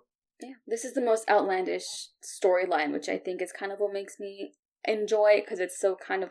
And I'm pretty sure some people might not like this part because it is so outlandish, but I don't know. I I kind of like cheesy werewolf movies sometimes. There's some nostalgia in that. Twilight. No, good cheesy werewolf movies. not this one.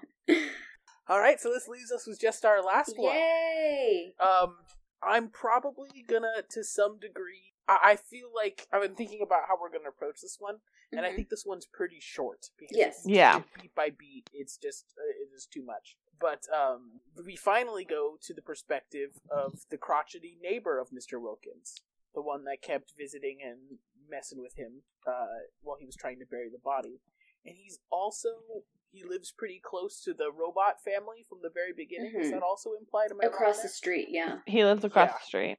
Yes, and I believe this happens all pretty early. I, you know what? I forgot to mention uh, when I was explaining the story with the principal that before he goes back in to kill his son, there's a brief Yeah. moment where he sees the neighbor grabbing onto the bars and saying, "Help me, help me, help me," but because he's an asshole, he's like, "Oh, whatever, fuck you." Yeah, he's And, a uh, serial killer. Yeah, and he, and he leaves him. um, also, it's been driving me crazy what um the who the neighbor looks like, and I researched it a little Mhm. bit ago, I and I found out the na- the neighbor's intentionally Mhm. designed to look like John Carpenter. Yes. which is He has prosthetics on and everything. He does, and that is so funny to me because honestly, John Carpenter, I love the fuck out of the man, but he's the crotchiest old man that exists. it doesn't get much more crotchety and angry than John Carpenter, so I, I think it's perfect. yeah. Not me googling John Carpenter. uh, uh, director of Halloween and the Thing, uh, horror, And they live. and they live. Man, I was watching a, a review uh, uh, uh, yesterday of some of my favorite movie reviewers of all time. Uh, they were reviewing every single John Carpenter movie, uh, and it's like 18 films, and they're doing it episodically, and the top five is their next episode, and They Live still hasn't been brought in, and I was like, justice. They haven't said it. Also, justice for They Live. he's doing Halloween Kills, and he did Christine, which we brought up earlier. He today. did Christine, yes. Uh, he's he's doing the music only for the new Halloween movies. Hmm. Oh, okay. Uh, but I think him doing the music for Halloween 2018 uh, was so crucial to that movie's success. uh, 'cause he's a legend, but he's a crotchety old man. But uh, the guy, the crotchety old man, Kreeg, that's supposed to look like John Carpenter, he kind of connects almost all of the things we've seen previously. Yeah. they kind of all happen around him like um but we'll, we'll get to that. He is inside he eats some chocolate and doesn't like it and he's very clearly an alcoholic because they decorated his apartment with bottles of alcohol. Uh, i think he's introduced by kids coming and knocking on his door and then his pets chasing them away his pet chasing them away so uh, there's some kids that we've kind of seen in the background in a couple of these like short segments who go up to a door to trick or treat, and then these evil eyes look through the door and chase the kids away, and it turns out to be Mr. Kreeg's dog in a Halloween costume, which I forget which one of you pointed it out, but it is kind of weird how the guy seems to hate Halloween but still bought a costume for his dog. It was me. yeah, no, you- you're you're right there. Um, and then he goes in and they show that he's like an alcoholic and he has all these bottles and he's just a grump. And this is when they start to kind of show all the different uh, segments kind of connect, where you see the same news broadcast from earlier in the movie introducing like the festival they throw and everything shown on the TV, and um, then he gets is it a knock at his door that gets him going? Yeah. I believe so, yes. So he, he goes to his door and basically winds up being attacked by Sam. To make a long story short, uh, he's not celebrating Halloween in any way, and is very he's like the Scrooge of Halloween. And uh, Sam winds up attacking him in many ways. But there's like a thing where he doesn't realize Sam is there at first, and he goes outside to see if it's his neighbor making all the noise. And we're put in the same time of Mr. Wilkins trying to bury Charlie in the backyard, and then he turns around and goes back in his house, and that's when Sam starts attacking him. But all a lot of the shorts kind of start coming together and all centralize around the house, and I think it's fucking genius in the way it's pulled off. I think it's it's awesome to show kind of a how quick these things happened in succession and how everything Yeah. was going along, and just to wrap up like Sam's involvement in general. But Mr. Kreeg has a shotgun, and he winds up having a long fight with Sam, where Sam stabs him in the leg with a chocolate bar knife, um, kind of multiple times in various different legs. And it finally happens where Mr. Kreeg is able to reload his gun and shoot. Oh, first he tears off Sam's sack mask, right? hmm And Sam underneath is like a pumpkin demon. Could you guys explain Yeah. it much better? He's He's a He's pumpkin, pumpkin demon. okay, but he looks like a demon. No, he's a little prince. He's so He's- cute. He's a little pumpkin head. It is so fucking cute. But uh, he's he's very clearly just like a like a pumpkin with eyes and kind of a skull at the same time. He kind of Yeah. reminds me of the uh, the Halloween two pumpkin. Uh, you know, what I'm talking about Kim during the opening credits. Oh yeah, yeah, yeah, yeah, He kind of reminds me of that, but a bit cuter, I guess. yeah. But um, Kreeg is able to get a headshot onto him, and my favorite portion of this whole movie might just be that he bleeds pumpkin innards and seeds. It's so Yeah. It made me so happy when I first saw that. That's the kind of shit I'm in for. Like, oh my god. That's when I knew I loved this fucking movie. and he Um, slides across the floor so cute until he bumps against the wall. It's so He's cute. a corpse at that point. it's so cute. but he so he's there, but then the old the old man has seen Zombieland, so he does the double tap and reloads the shotgun and shoots him again in like the chest, and more pumpkin stuff comes out, and then he shoots his hand off, and these like weird, gross pumpkin strands with seeds hanging off of the the lopped off wrist. So Sam's lying there dead, and the old man takes his phone and starts uh, trying to call the police. He's talking to the police for like two seconds when the line gets pulled, and he's lo- his phone's now useless. And you see the severed hand of Sam crawling across the ground like Evil Dead style, and he's able to stab the old man again, really ending his chances here as both of his legs have been stabbed now and he's stuck on the ground. And then the hand kind of inches back to Sam. Sam wakes up and reattaches his hand, and he starts approaching John Carpenter. He's approaching John Carpenter slowly, and John Carpenter's kind of grasping at straws, trying to get anything he can get to defend himself. And he pulls a bowl of candy on top of himself, trying to reach for a whiskey bottle. Takes the whiskey bottle, breaks it, goes to stab Sam with it. Sam Sam disarms him and throws away the bottle. Takes a lollipop, bites it off to its sharp, and is about to stab him when he stabs the chocolate bar that's on the old man's chest, and you assume that at first he's gonna die, but it was, turns out he was just getting the chocolate bar, and because he was presented with candy, he's upholding Halloween traditions, and he will spare John Carpenter's life this night. So he holds, he puts his mask back on, holds the chocolate bar up to his mouth, takes a bite of it, and walks out of the front door. As soon as he walks out of the front door, they show the house across the street where the couple from the very beginning of the movie is getting back, and she is saying that her mother would be there tomorrow and would hate to see the Halloween decorations. Sam sees the affront to Halloween going on across the street and looks at his lollipop, which is the same weapon used to kill her in the beginning of the movie, and the movie kind of comes full circle. Do you guys want to talk about the ending at all? Um, the only thing that can come to my mind is that Zombieland came out after this movie. Um, It's true. I don't. This is. It was great. I really liked it. Was this the kind of like the Sam slasher portion you were expecting the movie to be? I don't know. I guess so, but like I the problem is I really like Sam and I think he's adorable and he's a fave. But this is probably one of the lower ones of the clips for me, Hmm. like of the stories. Um and I think it's because I just don't get that buy-in to the character to the same level, which I'm all about characters. You don't like So- John Carpenter. I don't like John Carp- Carpenter. You've heard it here first. Kip, I'm sure you got a you got a lot here, right? I love it. I think it's so cute and so fun. And I think we finally get to see Sam in action. He's been kind of in the shadows in the rest of throughout the movie, just kind of been there. This cute little adorable, big headed little thing. And the background are in shots. And I think this part was just I personally really like it. I think it, it is very much like it's so funny seeing a grown man fight with a child like that. And it's pretty brutal. He like throws him into the wall at one point, and the way he Yeah. falls is so funny. So when it's not a kid, it's like a four foot seven gymnast. Yeah, yeah. It's like a, it's a obviously a stunt in, but Yeah. it's just incredible. Like it's so cool. And he's vicious, man. Sam really knows how to throw hands. He was not kidding. He takes Halloween very seriously, No, and I I vouch does. for that. Um, I think the character Mr. Kreeg is like pretty interesting.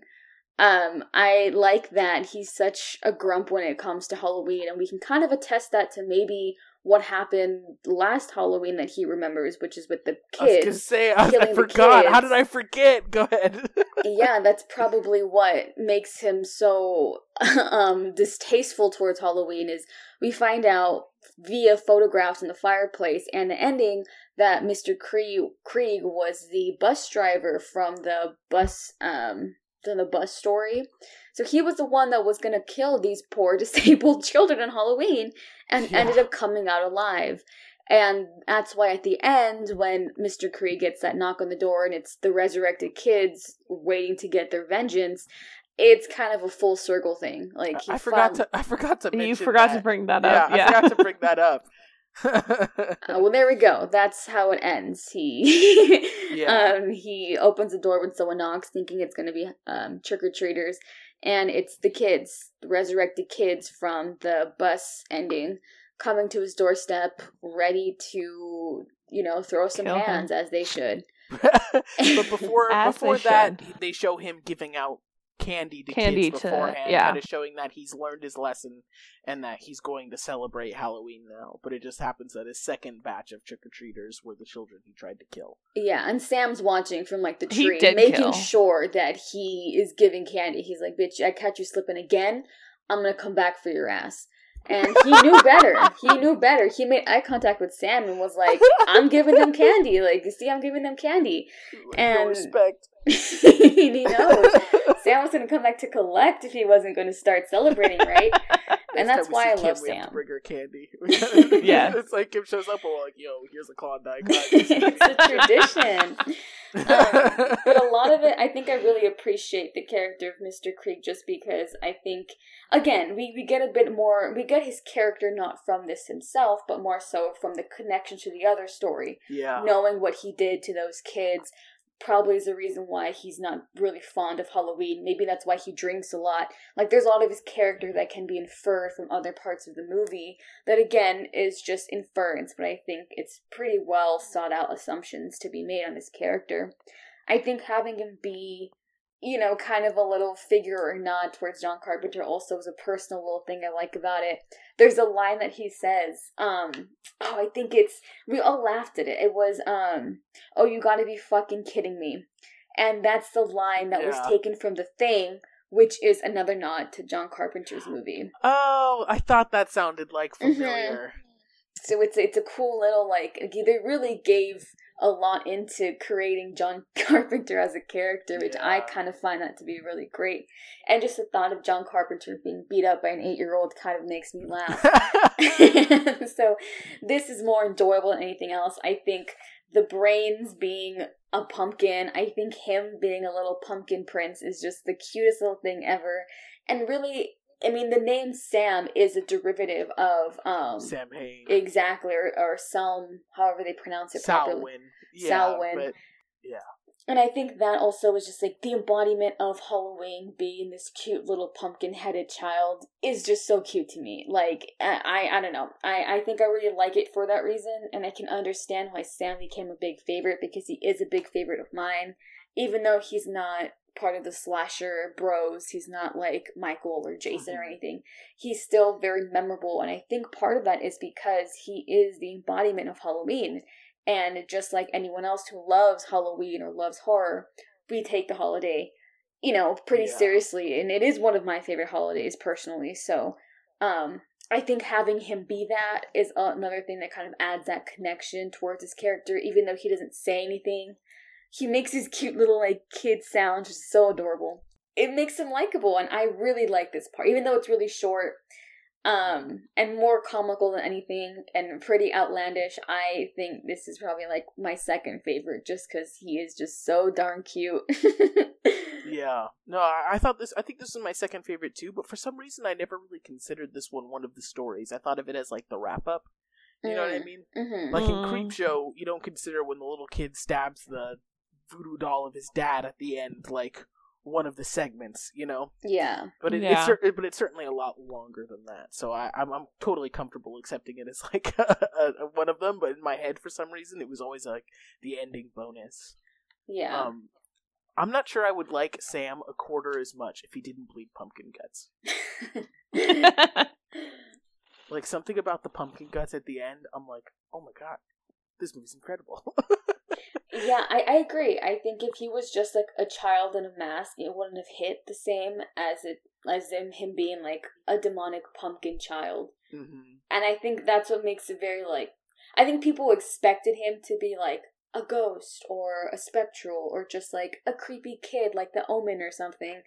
But him being like a literal pumpkin, like I don't know. I find, and it's so cool how like the door opens for him. Like he I has was all just these about to cute say little that. powers. That was super cool. Yeah, the him showing the door at the end. It's like, oh yeah, he's a god. Don't fuck with Sam. yeah. Give Yeah. out some candy and light a jack o' lantern. He's the god of Halloween. Oh my god. I mean, behind him when he first shows up in the bedroom, the pumpkin gets lit on fire, which I think that shot is so fucking cool. Yeah. The background on the wall has like writing on it, and then the Yeah. pumpkin, the jack o' lantern, is just like flaming on the inside, and the light from the flames is kind of reflecting across the room.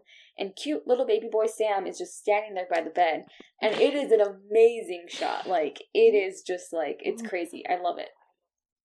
Uh, that pumpkin, the specific design of the teeth of that pumpkin, is also a very popular merchandise thing now. Mm. Like the the, the trick or treat pumpkin. Like uh, Shudder always has their, you know, the Yule log that Netflix has. It's like Yeah. the, the fireplace. Yeah, Uh, Shudder has the Ghoul log where it's a pumpkin. that's so cool. Um, but I think last year they introduced the trick or treat Ghoul log. Mm. and it's particularly that pumpkin.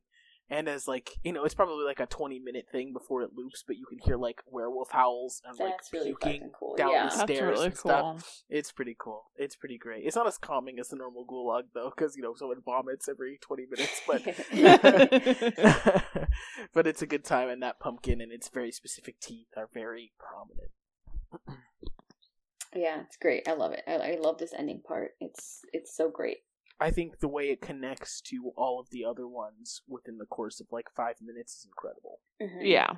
Um, and I think that's something this movie should be commended on big time is just how many times it interweaves like, and it never feels like hella forced either. In my opinion, I feel like it's it's typically pretty natural. Like, I'd say the most common one that happens is they'll pass the couple from the beginning in the robot costume quite often. Like they'll brush against them or Mhm. whatnot.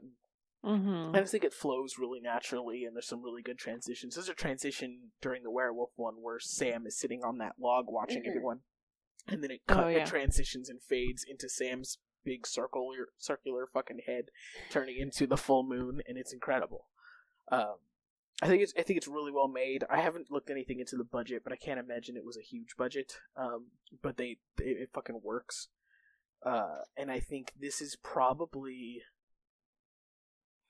this might be the latest horror movie that I still enjoy. That have like after the night after Scream, it's it's rough for me for like a long time. I don't enjoy a whole hell of a lot of movies that came out, but like this and like Cabin in the Woods are like two I need to like set aside to point out that these rock. Um, and twenty, uh, t- this the fact to, that I love a horror movie from two thousand seven so much is like weird for me, but I think it rocks. My final thoughts are that I love this movie. Um, I really like the way I. okay, so ever since I've been a child, I've really liked movies where that interconnect and like storylines that interconnect. So this fully fed into that whole thing. Like, I like some really trash movies, but just because they have like eight cast members and you get to see how they're all friends, I'm like, wow, fantastic. So this movie is actually really good and it does that. So it's very enjoyable for me.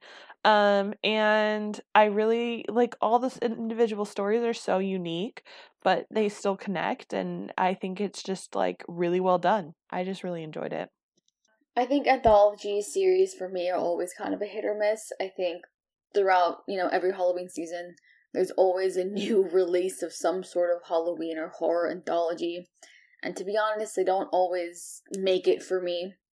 Um, it's either going to be a production issue or a plot issue or something that kind of makes it go wrong or be really boring.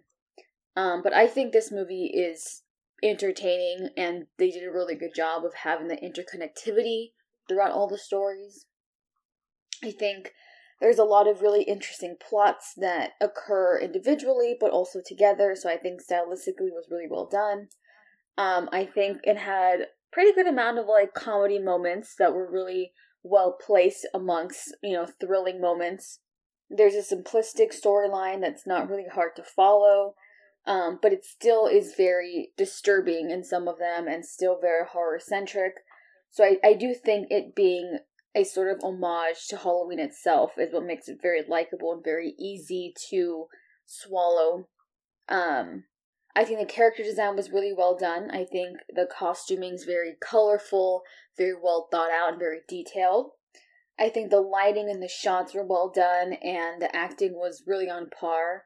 I think a lot of what we see that goes right with this movie is these exact things lighting, acting, whatnot that kind of makes this movie not look cheap. There's nothing wrong with low budget movies, but it does give it that effect of thought, time, money, and effort was put into creating a cast list and creating um, a good movie out of something. So I think the effort that was put into it is really well done and really thought out. But it doesn't come off too dry or too boring. At the same time, it's not super campy or exaggerated. I think it falls really well in the middle. I do think the one drawback is, you know, when you have bite sized stories, you don't really get much room for development. So there are a lot of characters that audiences probably don't really connect much and or can relate to. Um, personally, I don't really feel attached to any of the characters, really minus Sam. So if that's kind of more your thing, I don't think this movie does a lot of that. Not because it doesn't try to, but because you do have very limited time with each story, with each character. But even that being said, I think there is some substance in the plots that make it at least somewhat enjoyable and easy easy to follow. Um, I think a lot of what I like about this movie is just the little hints here and there from other movies or the tidbits of the behind the scenes that make it so fun to kind of see. Um, the four stories individually, I think, are pretty well well written. Um, are they the best? Probably not. Are they unique? In some ways, yes. In most ways, no. But I don't think that takes away from the movie itself. I think having very different, it almost like cycles through the Halloween experience um in a bit like father son bonding i kind of made that joke in the beginning for the very first portion of it the way that you spend halloween with your parents i think it's kind of indicative of like the early days of halloween tradition and how it begins the girl boss gaslight gatekeep 20s um, how you kind of go to Halloween, dress slutty to have a good ass time. What a vibe. You know, another phase in your life, like you being a teenager, doing creepy shit, being mean, maybe being a bully or being the bullied, having that kind of, you know, first time on your own Halloween experience is that massacre bus storyline. And then being the old grouchy Mr. Craig will never be me because I will always love Halloween. But you know, for older people, it's just not as fun and Halloween tends to be kind of like a drier time. So I think if you kind of see it in that way, as it being almost like a cycle of the Halloween experience, as well as being a thematic, um, a thematic storyline of Halloween, I think it can be pretty enjoyable. Again, it's not really something you have to put much thought or effort into. It is simply a really good, fun, enjoyable time. Um, if you dislike this movie, that's totally fine. I think it is one that very much revolves around you wanting to have an easy Halloween thrill. It's not going to be scary. It's not going to be super in depth and psychological. It very much is just a fun time. Um, and I think that's what everyone kind of looks forward to on Halloween. And if you like cute, creepy pumpkin kids, I think this movie has exactly what you're looking for. I will never not bat for my boy Sam. But it is a great movie. Again, you know, when you're facing anthology series, just kind of manage expectations to kind of what you're looking for. But it is very much a very cute, quirky, entertaining movie. And it is one of my favorites for Halloween, so I'm glad we watched this movie. I'm glad we all agree in liking this movie. I I I love it to bits. I think I think instead of it go, like there's so many different sections of horror movies, you know, like oh, Kim and I are living proof that you can both love horror but like completely opposite sides of horror. Like there's so many different genres within horror and I feel like this one lightly scratches all of them. It doesn't like deeply Yeah. scratch any one, but it's a it lightly scratches a variety. And I think that just makes it so that there's something I think everybody would like in this movie. Mm-hmm.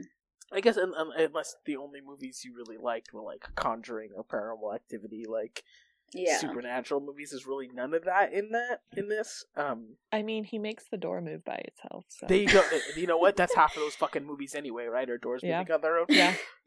So there you go. Perfect.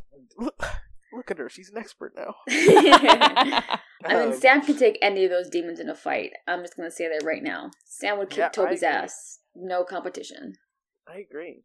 but I think it it kind of covers all the bases and it makes it like the perfect Halloween. Um, I really think so. I think the closest thing we've had to like a Hall- Halloween mascot previously was maybe Michael Myers, who was like incredible, but not didn't really embody Halloween in the way Sam does. hmm You know, Yeah. because Sam would not kill you as long as you toilet papered a house that didn't give you candy. You know what I mean? Like, Yeah. Mi- Michael would kill your ass regardless. Um, Love but yeah, no, I'm glad we all we're all on a good page in this movie. I think um, when you said like if you don't like this movie, I totally get it. I I agree with you, but at the same time, Oh, I won't don't like think you. You could say this movie's like, yeah. There's no way you could be like, oh, Trick or Treat's just dog shit. Like, no, you have to like part of it. And I think it, I think it's different. It does represent different genres as well as in it's like with the principle, it's almost like a comedy, like Evil Dead esque type stuff. Mhm. Um, I think you know, Sweet Dreams playing as they eat, as the the werewolves eat all those people. I mean, that's like a completely different genre of horror. And then with John Carpenter at the end, it's a straight up 80s slasher. Yeah. And it it, just, Yeah. it does all of it. Not even in an hour and a half, an hour of 20 minutes, which makes it like the perfect, easily absorbed Halloween movie like ever. Um, it's the type of shit I would watch on AMC when I was 14, you know, the week before exactly. Halloween, and I couldn't think of a better movie. Like, i- as weird as this sounds, it'd be a great movie to watch on cable, you know, with commercials Mhm. all the time. You'd be like, ah, whatever, it's trick or treat. Like, you know? Yeah. And I, I, I fucking love this movie and all the vibes it brings. So I'm, I'm glad we all enjoyed it. Me too. We all kind of went around. We're all happy with leaving Mhm. trick or treat here. Yeah. Yeah. All right. Well, next week, after watching this movie, I think it's time we watch Scooby Doo and Zombie Island Yes. because there's a brief snippet of that movie in this movie. but until then, I've been Aaron, I've been AJ. I'm Kim. and uh, a big, uh, a big I love you to all the pumpkin children out there.